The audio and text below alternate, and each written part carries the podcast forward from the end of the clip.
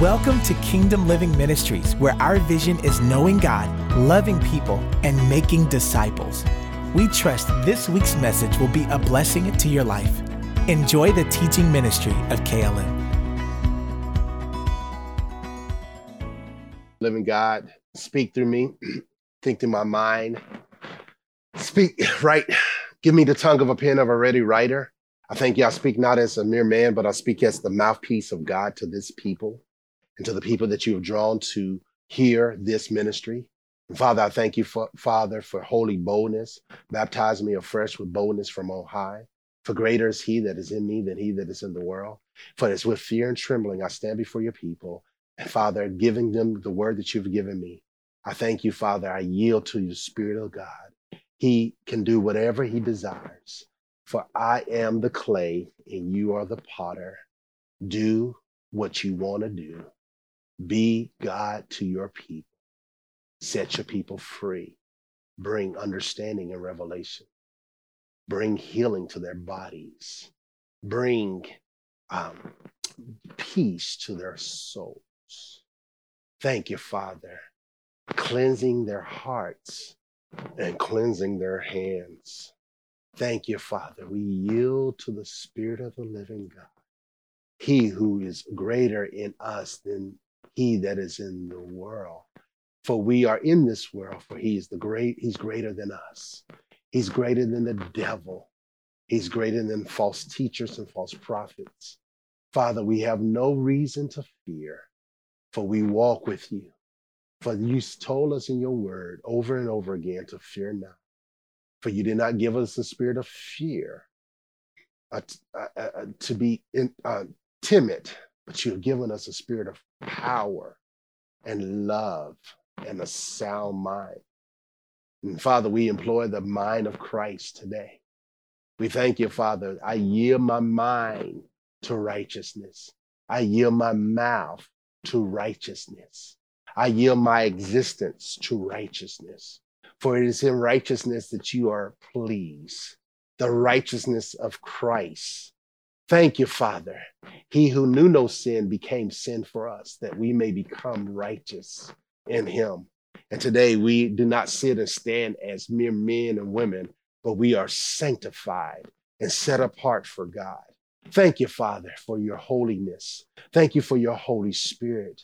Thank you for the spirit of holiness that's upon us and in us. Thank you, Father. Purify our hearts that we may be pleasing in your sight. Thank you, Father, for speaking to us uh, through your word, for your word is holy. Pray this prayer. Say, Father, grant unto me the spirit of wisdom and revelation in the knowledge of you, that the eyes of my understanding may be enlightened, that I may know what is the hope of your calling and what are the riches of the glory of your inheritance in the saints? And what is the exceeding greatness of your power towards me who believe? Thank you, Father. Father, I ask you to give me utterance. I connect my tongue with my spirit and I speak forth your word. Thank you for the gifts. In Jesus' name, amen.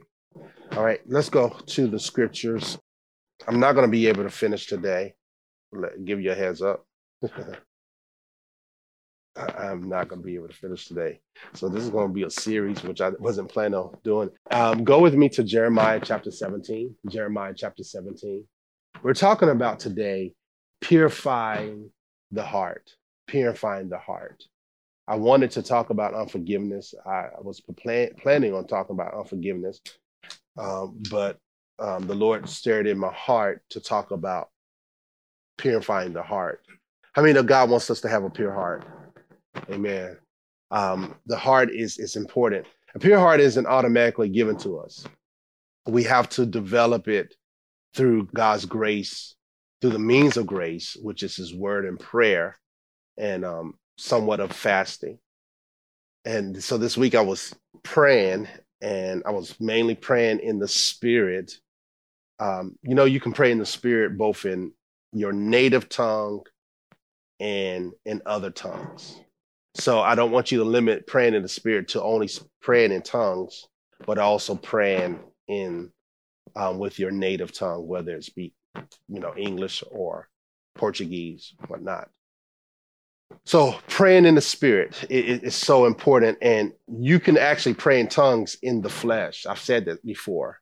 It's possible for you to pray in tongues in the flesh and yet still be edified. It's it's it's a mystery. Um, one way you can pray, pray in tongues in the flesh is you can be um, at a at a meeting and you get up or you all of a sudden bust out in tongues and you know nobody's understanding you we can be in a service and somebody can pop up and just start speaking in a tongue and nobody's getting edified but that person so that's one way you can pray in the spirit in the flesh or pray in other tongues in the flesh. And there's something to it. I've been trying to master this. Um, kenneth e. Hagin talked about how you know th- sometimes you can pray in the spirit let's say 45 minutes or an hour and you're still not in the spirit. I don't know if you've ever experienced that where you're just praying in tongues, but you're still not in the spirit. And if you keep at it, at one point you can actually pray, get in the spirit, and then there there are things the Lord spoke to us this week as we were praying. There you can when you pray in the spirit and get in the spirit while you're praying in the spirit, you will accomplish more in those moments than you could if you're praying in tongues for a lifetime. So there is a power of getting in the spirit. Um, Apostle John said that I was in the spirit on the Lord's day. So it, you can get in the spirit. And, and even when you're praying in English or your native tongue, you get in the spirit. You connect your tongue to your spirit and you begin to speak forth, praying out the plans and the purposes of God for your life and for this world. And, and how many know that God wants to pray, wants us to pray not just about our needs, not just about our church, but also about his master plan in the world. God has a plan in this world, and we need to connect to God to pray out his plan. Before we can walk out the plan, we got to pray it out. And it's not just praying in tongues. Sometimes people just pray in tongues out of their flesh and they're they're not ever getting in the spirit there is a way to get in the spirit and there's another realm of prayer there's another realm of walking that most christians have not even tapped into we tap into it a little bit. That said i'm not don't i'm not discouraging you from praying in tongues. Like i'm not in the spirit so i'm not gonna pray in tongues. Well you'll never get in the spirit then. The baptism of the holy spirit is a doorway into the supernatural. But you don't stop there. You you you want to you want to pray with god even in your native tongue. If you if you and the only time you pray, you pray from your mind and your emotions, you, you're you're limiting the spirit of God. And let's just let's take a detour from Jeremiah 17 and let's go over to Romans 8. Romans 8. And I, I wasn't planning on talking about this, but uh, we, we need to take heed to it. Verse 26 likewise, the Spirit helps us in our weakness.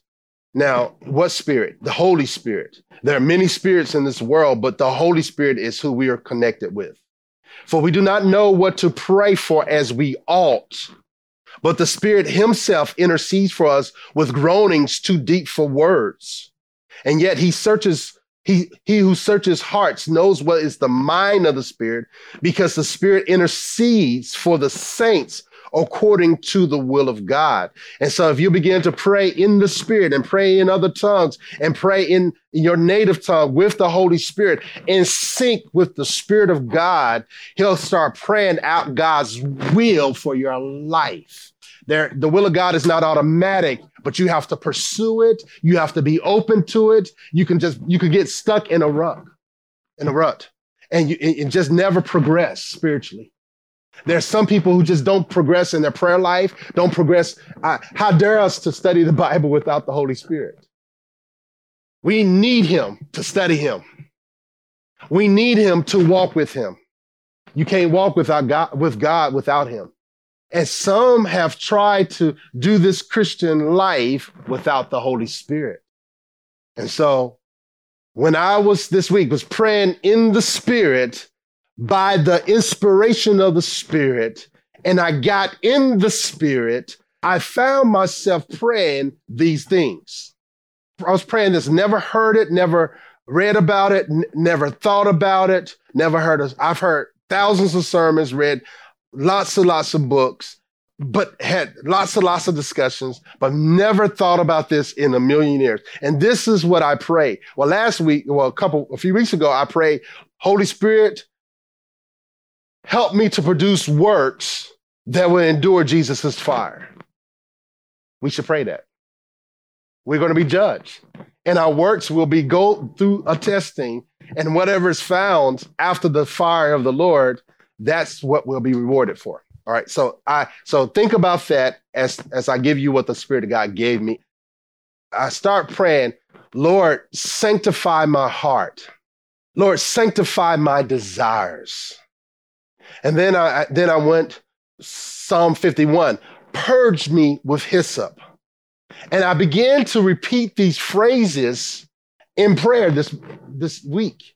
Sanctify my heart sanctify my desires, purge me with hyssop. And then I took it further. And this wasn't necessarily the Spirit of God given it to me, but sanctify my mind. And the word sanctify means to be set apart. And sometimes your heart can be divided. You can be divided in things uh, of this world. And so we need a sanctified heart we need sanctified desires. You can desire something and it not be God. And yet it's not bad. Right, right. Amen. Amen. So we, we need sanctified hearts and we need sanctified desires and we need the Lord to purge us with hyssop. If you know me, I didn't know what hyssop was. I heard it all my life.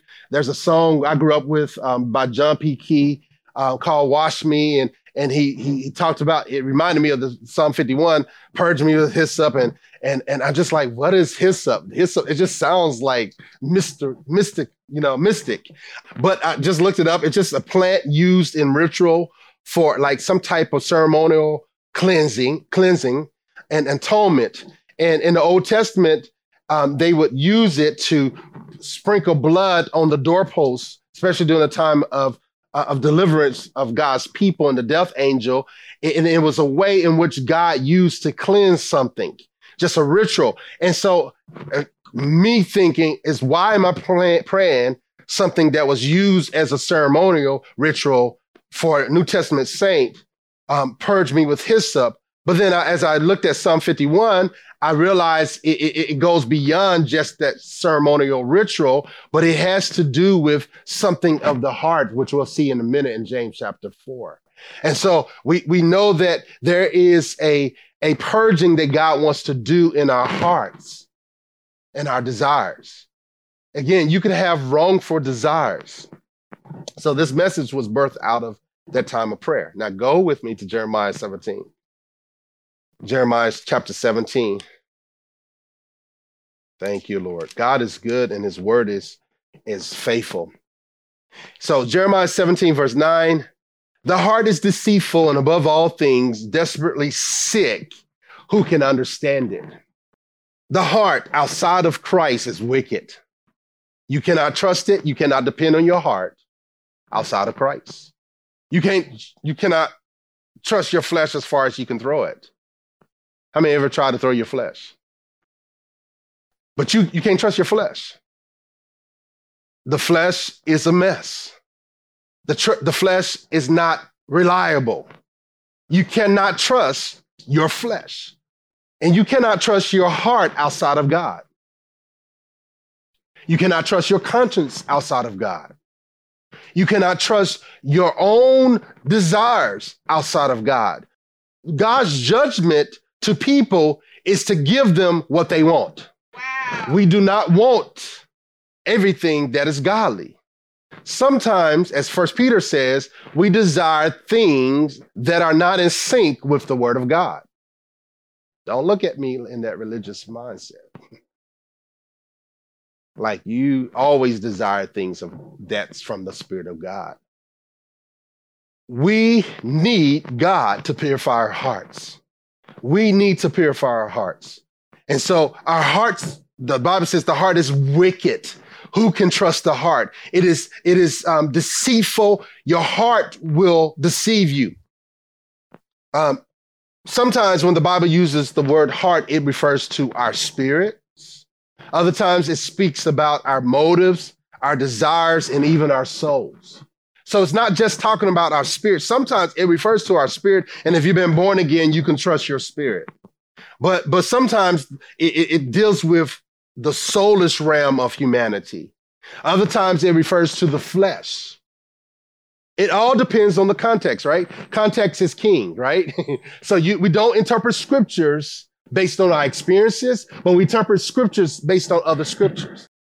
We interpret scriptures in light of the Spirit of God leading and guiding us. And so to interpret the heart, you have to look at the context of the passage in order to de- determine whether it's the spirit of man or the soul of man or the flesh of man or dealing with the desires of man.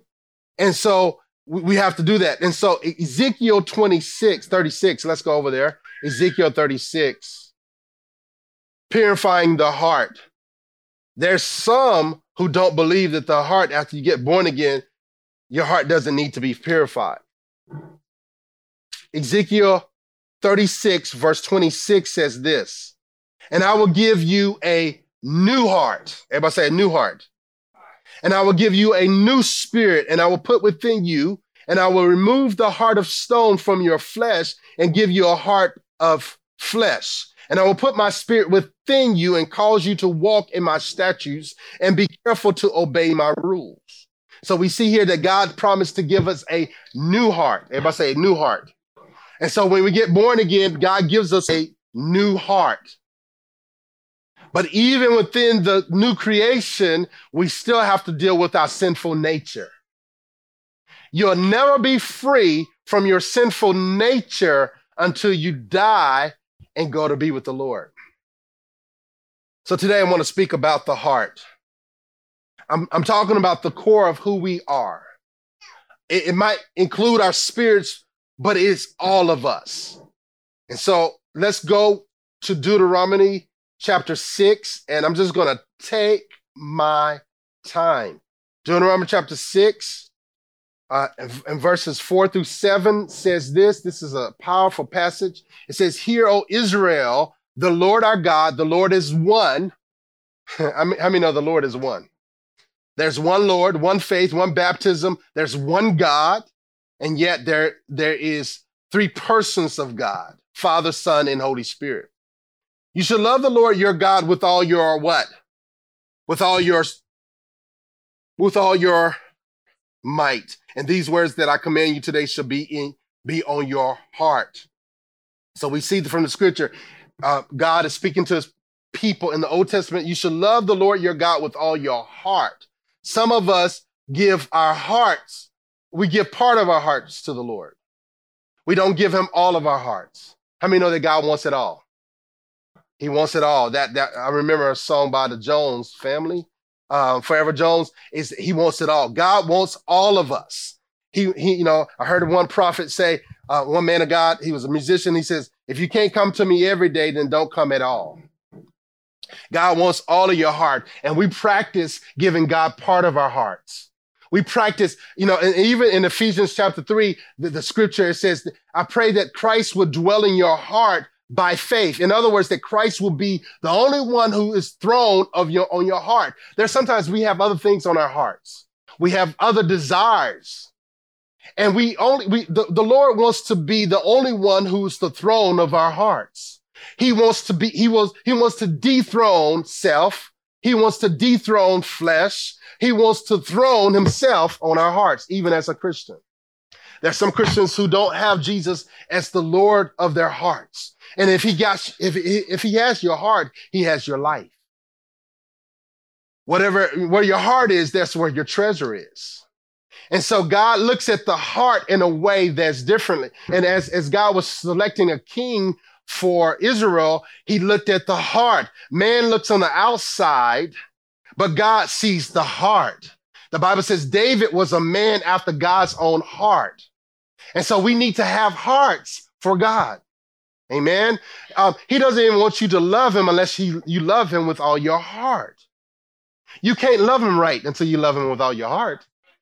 You can't even be right in his sight. Um, of course, faith in Christ and receiving that righteousness. But but it, to order to please him, he wants your heart.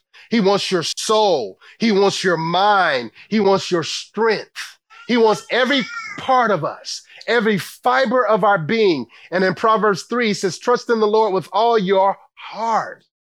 Don't trust him partly, but trust him with all your heart. God loves a cheerful giver that deals with the heart. The tithing issue is a heart issue. It's an honoring situ- situation. Oh, I don't want to tithe. I don't believe that's old Old Testament. I mean, the least we should do is 10%. And that's why you don't see the New Testament really building upon, I mean, really mentioning the tithe because it was assumed that everybody understood that the tithe started at, 10, I mean, the giving started at 10%. People want to talk about grace giving, and, and much of that is baloney. It's, it really isn't that grace giving. It's just they choose not to want to do it. People are talking about the tithe is binding people and putting them under the law. No, you just don't want to do what God calls you to do. That's the bottom line. It's a heart issue. It's an honor position. It, it, you know, some of us, we don't honor the Lord with our money. We don't honor the Lord with our bodies. We don't honor the Lord with our minds. He wants every part of us. Amen. Matthew 22, verse 37. If you're taking notes, uh, we don't have time to go over there, but it talks about to love the Lord your God with all you. You know, they asked Jesus, what's the greatest commandment? Commandment. And he says, to love the Lord your God with all your heart, soul, and mind. And Luke chapter 10, verse 27, Luke adds strength to it. He says, heart, soul, strength, and mind.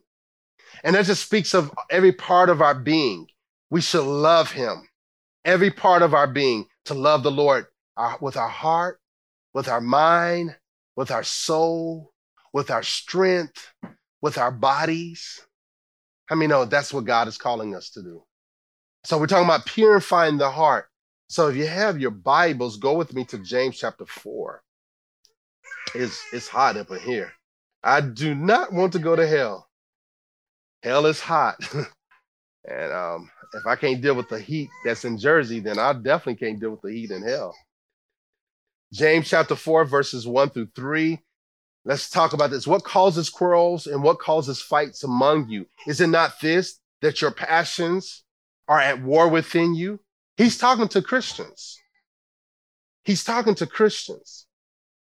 He says, James, he, James actually knows the answers to the questions he's asking, and he wants them to realize what's causing the strife, what's causing fightings. James is going after the source. You can put a group of people together unless they are living by faith and governed by the, their faith in the word of God and the spirit you will have an inward war going on. The human nature is sinful and cannot be controlled unless the word of God through the Holy Spirit puts it in line. There's a war within believers. There's a war. Just because you're saved doesn't mean that you have arrived to perfection. You have arrived to complete sanctification. Sanctification is instant and yet it is a process. It takes a journey to becoming more like Jesus. You're saved, your spirit is saved, your soul has been saved, and your body shall be saved. And so it's salvation in three tenses past, present, and future. And sometimes people don't progress. The Bible talks about you were saved, the Bible talks about being saved, and the Bible talks about we shall be saved spirit, soul, and body. James 1 talks about receiving the engrafted word of God, which is able to save our souls, which speaks of our wills. Every day you got to practice giving your will to Him. Your, your will is not automatically saved. Sometimes you have a will that is antichrist. And that even as even though you have Christ inside, that will will buck against the will of God. And so you got to sanctify your will, sanctify your mind, sanctify your tongue. That's one of the reasons why he gave us the baptism of the Holy Spirit to sanctify our tongues. We don't speak well. We don't speak right. We speak doubt and unbelief. And we, we, we come against that which God has made. You know, um, uh, recently I was telling people, oh, my wife can pre- I'll preach me any day. The Holy Spirit convicted me, says, no, don't stop saying that because that's creating something inside of you. Who are we to come against God's workmanship in Christ Jesus? The- who are we? we are we- we're created in Christ Jesus. We are his workmanship created in Christ Jesus unto good works. And so if he called us to good works, and if I do my good works, it doesn't matter if somebody has more gifts than me or more ability than me, that I'm pleasing in his sight because I'm doing good works according to what he's made me to be. Amen. So I will never down my downplay my gifts anymore. Amen. And when you do, you're downplaying, downplaying God's grace on your life. Amen. Amen. Thank you, Jesus. And so we we are we're called. There's a war within us. Sometimes we talk about spiritual warfare, and a lot of that stuff is flaky and unscriptural. They, they do all kinds of stuff in the name of spiritual warfare. And, and when when the strongholds is not necessary over the, the cities, it's inside of us. That's where the strongholds are. It's not, let me take authority over the, the spirit over this city and over the spirit uh, uh, over the city of Perth Amboy. No, let's take authority over this stuff. That's where the warfare for is. It's on the inside. It- the Bible tells us to pull down strongholds, ways of thinking that is unbiblical. That's talking about the mind of the believer. Going after things the way that we think. We don't think right. We don't talk right. We don't believe right. And we got to change all of it. Purifying the heart. Amen. There's a war going on, and you have to fight in this war every day. You got to fight against pride. Sometimes people talk about, I never forget, oh, I cast out, somebody was laying hands on me when I was a teenager. I cast out the spirit of pride. You can't cast pride out. Pride is something you deal with every single day. Yeah, it may be a spirit, but it's a way of thinking that has to be crucified, that has to be purified through the word and the spirit of God. You can't cast out something that that that is in that's innate in our, inside of us that we received at, at- the disobedience of Adam. Uh, we received the nature of Satan at the fall, and we got to we got to deal with that nature, even though we're born again. Amen. Thank you, Jesus. So you have to choose to live by faith and allow the word of God to be your source of living. How many know that there's a war, there's a fight for your time in the word? The devil, the devil lets you listen to podcasts. The devil lets you let listen to praise and worship. I mean, recently, you know, I come to church a lot and pray, and and I, I love the little praise and worship. The little, I'm not gonna mention no groups, but different groups and whatnot. And and and they, you know, they sing these wonderful songs, and the Holy Ghost told me turn it, turn it off turn it off because it's their word, their hearts from their hearts to me and not your heart and my your words to me. They're singing based on their hearts and not yours. And so sometimes we misinterpret that we're worshiping God because we're listening to worship music. It doesn't mean that we're worshiping. We, we can fall into the, the false um, concept and the false ideology that we're worshiping God because we like worship music. No, we like what it produces but we don't like the change because when you really worship, it's going to cost you your flesh. It's, it's, it's hard on the flesh to walk, uh, you know, even 15 minutes. Lord, I love you. I worship you. And you're thinking about what you're going to eat. You're thinking about your last post. You're thinking about somebody texting you. You're thinking about all the things that you're doing. It's going to cost you. It's easy to put on some wonderful music that soothes the soul, but don't deal with on the inside. It's not my words. That's the words of somebody else. And some of it's from the heart, some of it's from the soul, some of it's from the flesh. But but we need to worship God Himself with our words, Lord. He wants our worship.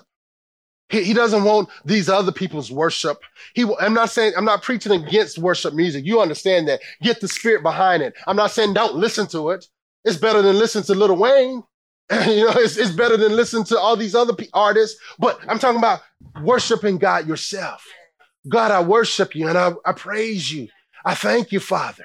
I give your name glory and honor. God, I thank you. I, I hallow your name. I speak well. And when your mind goes off, you bring that mind back. And says, No, I'm going to think about what I'm saying. I'm going to mean what I say. Oh, God, I love you. I worship you, Jesus. I give you glory. I'm pouring everything that I am into what I'm saying. That's, what, that's how you get in the spirit. You worship in spirit and in truth. It's not just you pulling some words. Thank you, Jesus. Thank you. you Ever seen somebody pray or hear somebody pray or, or worship and it's just, it's, it's, it's, it's not real. It's just like from, it's just, they just, they're, they're parrot. They're just, you know, saying words, but there's no life in it. There's no love from it. There's not from the heart. Amen. And so uh, we got to fight for the time in the word. Uh, Mark chapter 4, verse 15. Let's go over there. We're talking about purifying the heart. Mark chapter 4. Thank you, Lord Jesus. Mark chapter 4, let's look at verse 15. And it says this it says, and these are the, the ones along the path where the word is sown, and when they hear, Satan immediately comes and takes away the word that is sown in, the, in them. So the Bible tells us that Satan comes immediately, not not later, immediately. Um, Satan could care less if you go to church. He doesn't want the word of God to get in you. He'll let you go to a church where it's, it's, it's focused on praise and worship or focus on uh, something other than the word. I mean, the word is the most important thing. And, and, and we can sing songs to tracks, but it's the word of God. You become a threat to Satan and his kingdom when the word of God enters in your heart. And so your, the word that you hear will be tested. Proverbs 4, verse 7 says, Get wisdom and get understanding. And all you're getting, get understanding. And says, As the word of God enters into your heart, ask the Lord to give you some wisdom and understanding. And the way that Satan gets the word is the lack of understanding. When you don't understand the word, ignorance is where he reigns. He says, "You you have um, my people are perishing for the lack of knowledge." And then it goes on and says, "Not because they're not getting the knowledge, because they have rejected it." So we perish from rejecting the word. Each time that you go a day without the word, you reading the word, studying the word, memorizing the word, speaking the word, you are rejecting the words. Each day that you go without being in the word, you're rejecting the word. Therefore, you're rejecting your sanctification and the purification of your heart. Your heart will not be cleansed if you don't get the word in you. You can be in an environment conducive for the cleansing of your heart, but you got to get that word in you. Just like taking a shower. How many of people, some people take showers, but they don't put soap on or body wash. Uh, they, they don't have a face cloth or a, a washcloth and, and they're not washing things. And so the, to purify your heart, you got to take that word and you got to let that word cleanse you from the inside. You got to cleanse that heart. You got to cleanse that mind. Your mind ain't right. I didn't, I didn't say ain't. Your mind ain't right. you got to get your mind right. Most Christians are living life like this is their only home. But heaven is our home and earth is our assignment. And we're passing through like pilgrims. We are in a, we are in a strange land. And we got to get that word in us so that we can make sure that we're walking the right path and not getting twisted and distracted on these other things. It's the desires of the, and the will of the Father that, that, that God is pleased in if we're going after his will. And you can't tell me you're going after his will and you're not in the word. you're fooling yourself. You should be reading the Bible every day. Don't just stop at reading, but dive into understanding. Every day, you should be feeding your spirit the word of God. Th- this is the only way you're going to win this war. This war that James talks about in James chapter four, that there's a war within the believer. He's not talking about unbelievers. He's talking about believers. When, when you're praying, and when you pray in Ephesians 1 prayer, 17 through 19, um, when you pray in Colossians 1, 9 through 14, you're praying for that spirit of wisdom and revelation of the word. I challenge you to pray each before you read the word because you just don't want to read the book, word as a regular book, but you want to read it with the Holy Spirit. The Holy Spirit is not inside of you to, to travel through this life as a hitchhiker. He's there to do something in you. Most of us, we just have him on the inside and he doesn't ever go to work for us.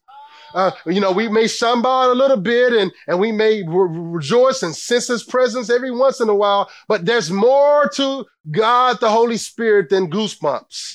There's more to the Holy Ghost than courtesy drops and being slain in the spirit. There's more to the Holy Ghost than speaking in tongues every now and then. He is a person. He is not tongues. He is a person and he lives on the side of the believer and he wants to go to work for you. He wants to lead you and guide you. He wants to give you wisdom of his word. He wants to tell you about the future that you have in Christ. He wants to deal with that heart more so than your money. He wants to deal with your heart because he, if he gets your heart, he gets your money. He'll get you the money. He'll get you the wisdom for your family and for your business and for your education, for your singleness. If, if he'll get your heart, he'll get your life. But some of us haven't given, us, given him our hearts. So the Holy Ghost is on the inside of us and we got to release him. We got to allow him to teach us and take us into his classroom. There's some things that he wants to teach you, but he's not going to teach you if you don't give him the word. You got to give him something to use. The word of God is materials in which he uses to teach us. Amen. I'm convinced people pray in tongues a lot and they don't get in the word. I believe that the Holy Spirit is praying. This is his number one prayer. Lord, let them have a desire for the word. God, let them, let them realize that I don't move unless I have the word on it. Just like in the beginning of Genesis, in the beginning of creation, the Bible says the Spirit of God was waiting. And when the Father spoke, that's when he moved. And the Bible says in Romans 1 16, for I'm not ashamed of the gospel of Jesus Christ, for it is the power of God unto salvation. So he needs the word to move on. To, the word to move on your life and move in your life. It's too much prayer, no words, you, you're gonna you're gonna blow up. and too much word without prayer, you're gonna dry up. You need both. You need both. You need both. You need it both. We don't need just the law, but we need the spirit of the law. We just don't want to know the theology behind the Bible, but we want to know the God behind the Bible. We don't want to know the divine author. Thank you, Lord. So it's time to let the Holy Ghost loose in your life. And I dare you this week to, to, trust him to move in your heart and move in your life. Don't sit back and just let him, oh, I feel with the spirit. You know, that word feel is being filled, continuously being filled with the spirit. We need to be filled every day. Some of us are filled with flesh and filled with movies and filled with jokes and filled with doubt and unbelief. We, we with fear. But he wants to do more. He, he wants to go after that heart. If he gets your heart, he'll get your life. This is why Paul prayed that Christ may dwell in your heart by faith, that Christ will be the only one that is enthroned on your heart. Oh, let, let Christ be the center of your heart, not just first in your life, but the center of your life. Being first, you get him first and then you forget everything else but he make him the center. Everything in him I live and move in him my existence. It's, it's, it's through everything I look through the lens of him when he's at the center. Thank you, Lord. Thank you, Jesus. The Holy Spirit wants to take you to school. He wants to teach you some things about the Father and the Son and about your place in the kingdom. This is this will cause you to have a purified heart. The war has already been won by Jesus we just have to enforce the defeat of an ungodly heart. Romans 8. Romans chapter 8. Purifying the heart. Even as a Christian, we're not okay. We're not, yeah, yes, you, positionally, you are the righteousness of God in Christ.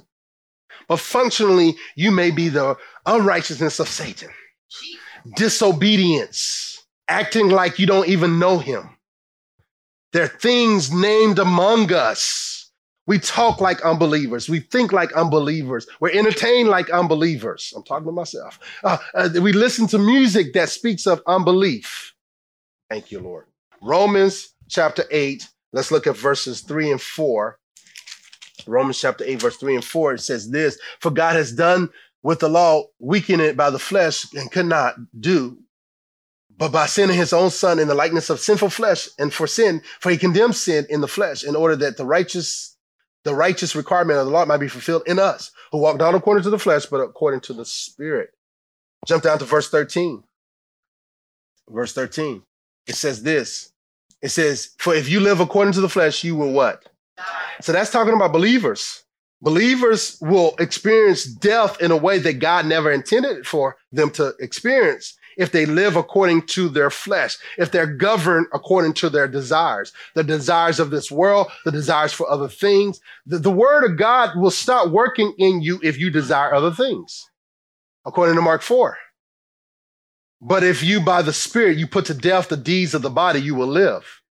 And so it is through, and King James says, and I got it right here. King James actually says to mortify, put to death the deeds of the body. You got to kill the things of the flesh through the Spirit, not by your own efforts.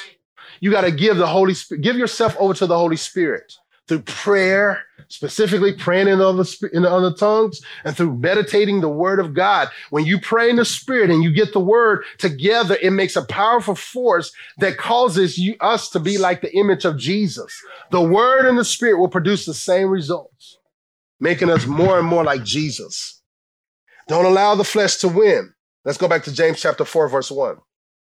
I'm almost finished. James chapter 4, verse 1 it talks about what causes quarrels and and and cause, what causes fights among you. It, it is not this that your passion. It is not this that your passions are at war within you.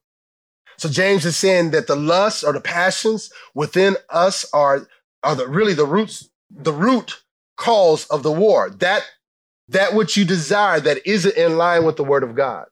The passions that are above God's word. Mark 4 19 says, let's go over there. I, sometimes I do a disservice to you by not allowing you to see it. When you see it and, and not just hear it only, it has a greater registration on your spirit. When you see it and you hear it, then it does something greater than just hearing it. It says, verse 19, Mark chapter 4, verse 19, but the cares of the world and the deceitfulness of riches and the desires for other things enter in and choke the word. So that even as a Christian, you can choke the word of God out of your life. Yes. Even as a Christian, you can grieve the Holy Spirit. Even because you're righteous in Christ, you still can grieve the Holy Spirit. You still can allow other, the desires for other things to choke the word of God from working in your life, even as a believer. There are things that we desire. There's the deceitfulness of riches. There's worrying and doubts and, and, and, and being anxious. All that stuff will choke God's word from working in your life. That's a warning. That's a warning. We, we, we, we got to be careful what we desire. This is why the Spirit of God had me pray this week sanctify my desires set apart my desires. Maybe my desire is not in the will of God. I want to do this PhD, but is it in the will of God? I want to take this job to get out of debt, but is it in the will of God? I want to marry this person, but is it in the will of God? Uh, I, I, I want to move to this particular place. Is it in the will of God? Uh, are we desiring things that we have not consulted with the Lord about? Have we checked with Him to see if it's okay? Desires are the result of what's in, in you in abundance. Let me say that again. This is worth you driving across town, an hour or some change away. Desires are the result of what's in you in abundance. What you hear, what you see, What's going through your mind enters into your spirit. And what you give attention to will make priority and make priority will give you, give, will get you in abundance of that. What you, what your eyes, your ears, your mouth, your mind, things will enter into your spirit, enter into your soul, enter into your heart. What you give attention to and make priority will get in you in abundance. What you see, what you hear, what you say, what you give attention to, what you, what you make priority will be in you in abundance. Will be in you in abundance. And, and the Bible says you, we can know what's in the heart of man because out of the abundance of the heart, the mouth speaks. You can only speak what's in your heart. Faith only, faith has to be in your heart, in your mouth to, for it to work. You believe in your heart, confess with your mouth. And so the desires of your heart it's the result of what you pay attention to, give your give yourself over to. Colossians 3:16. Go over there real quick. Colossians 3:16. And I think I got one more scripture and we'll stop for the day. Colossians chapter 3. We're talking about purifying the heart. I, I haven't got to where we need to purify our hearts. um, Colossians chapter 3. Look at verse 16. says this Let the word of Christ, let's start with verse 15. Let the peace of God rule in your hearts, to which indeed you are called in one body, and be thankful. Let the word of Christ dwell in you richly. Some of us got a low level of word in us.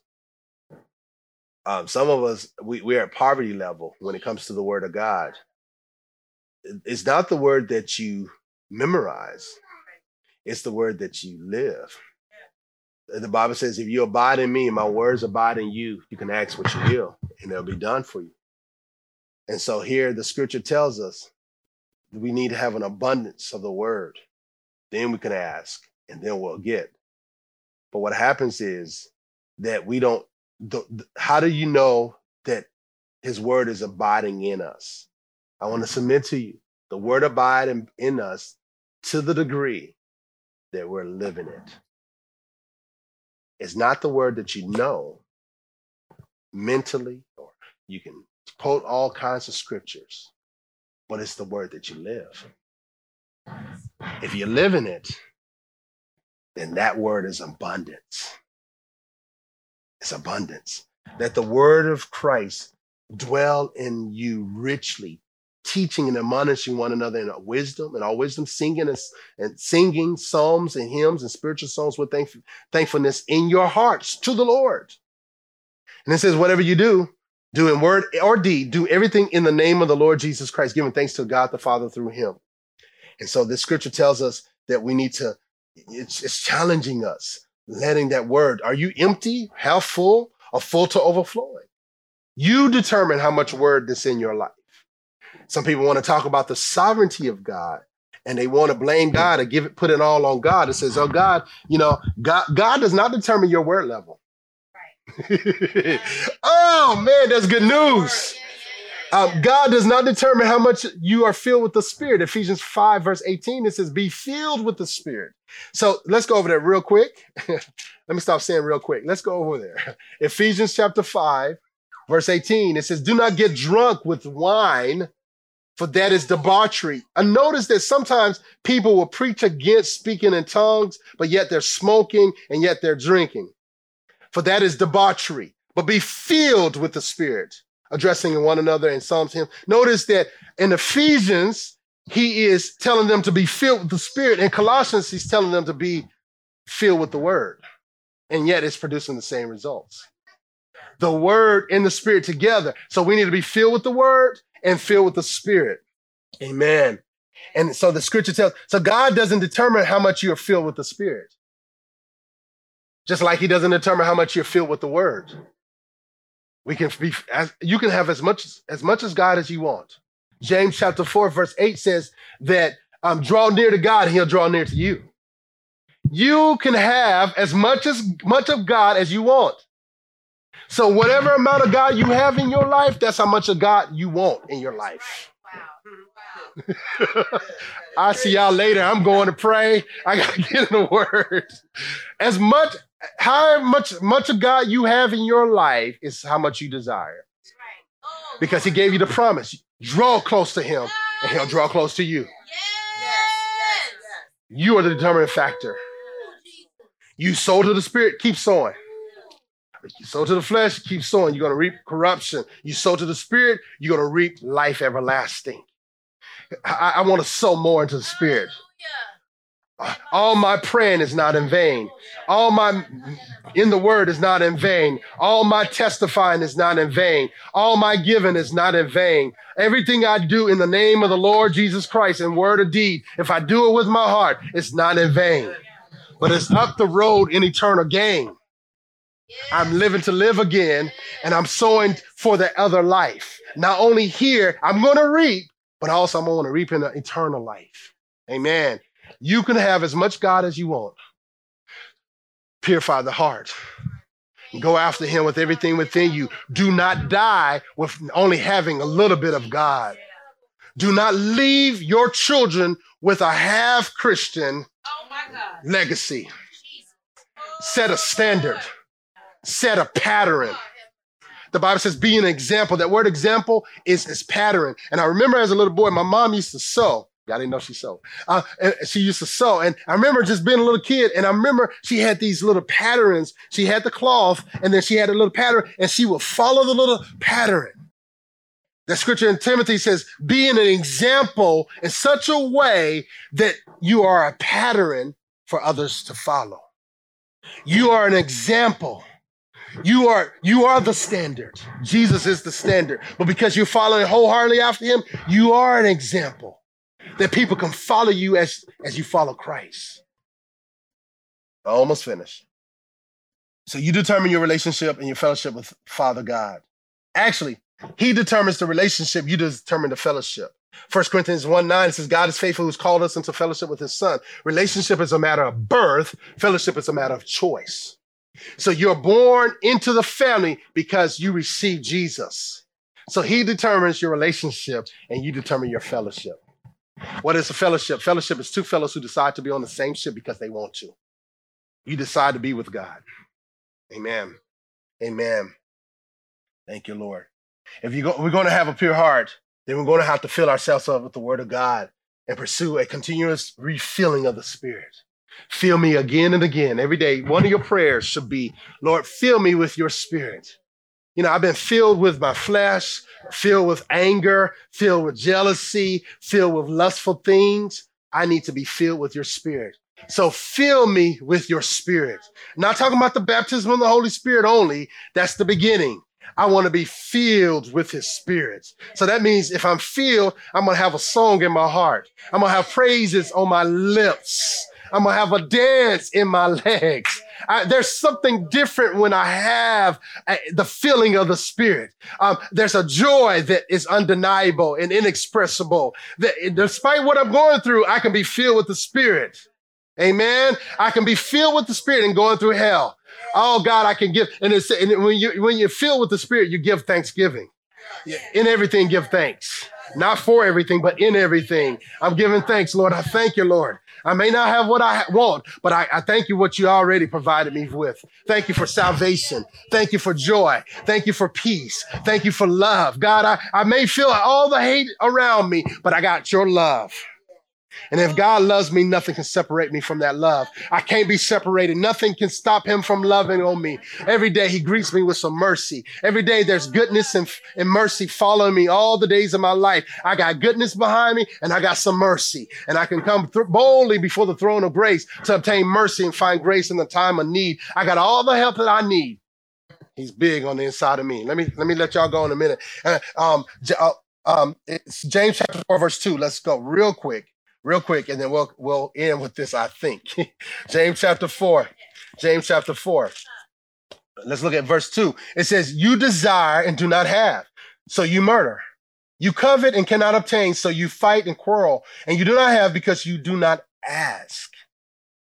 You do not ask. Your desire, you desire and do not have."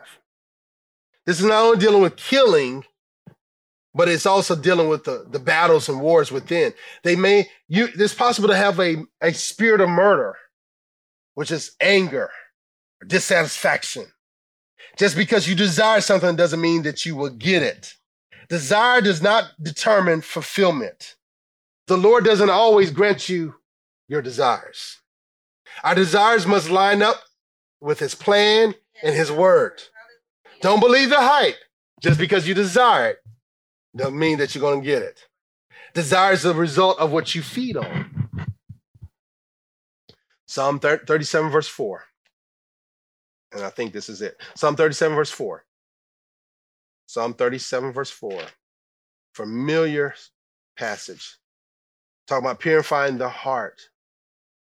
Psalm 37, verse 4 Delight yourself in the Lord, and he'll give you the desires of your heart. When the Lord is your delight, then you will notice there will be surgery in your heart. He'll remove the desires that shouldn't be there and give you the right desires. The problem is that people do not delight a lot in the Lord. Do you delight in Him? Do you make Him first and center? Are you teachable before Him? Have you humbled yourself in prayer and submission to the word? Do you look to the word as your source of your faith? So to delight, it actually is not just like be happy in the Lord. It actually means to be um, like putty in the hands of the master. That's in Hebrew. It's like putty. It's like a clay. Let's go. I see, I lied. This this probably is the it. Jeremiah 18. 18. Jeremiah 18.